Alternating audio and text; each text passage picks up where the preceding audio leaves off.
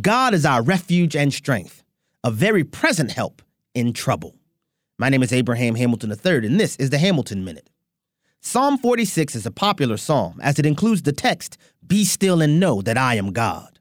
This was the conclusion to a psalm that previously observed, Therefore we will not fear, though the earth gives way, though the mountains be moved into the heart of the sea, though its waters roar and foam, though the mountains tremble at its swelling.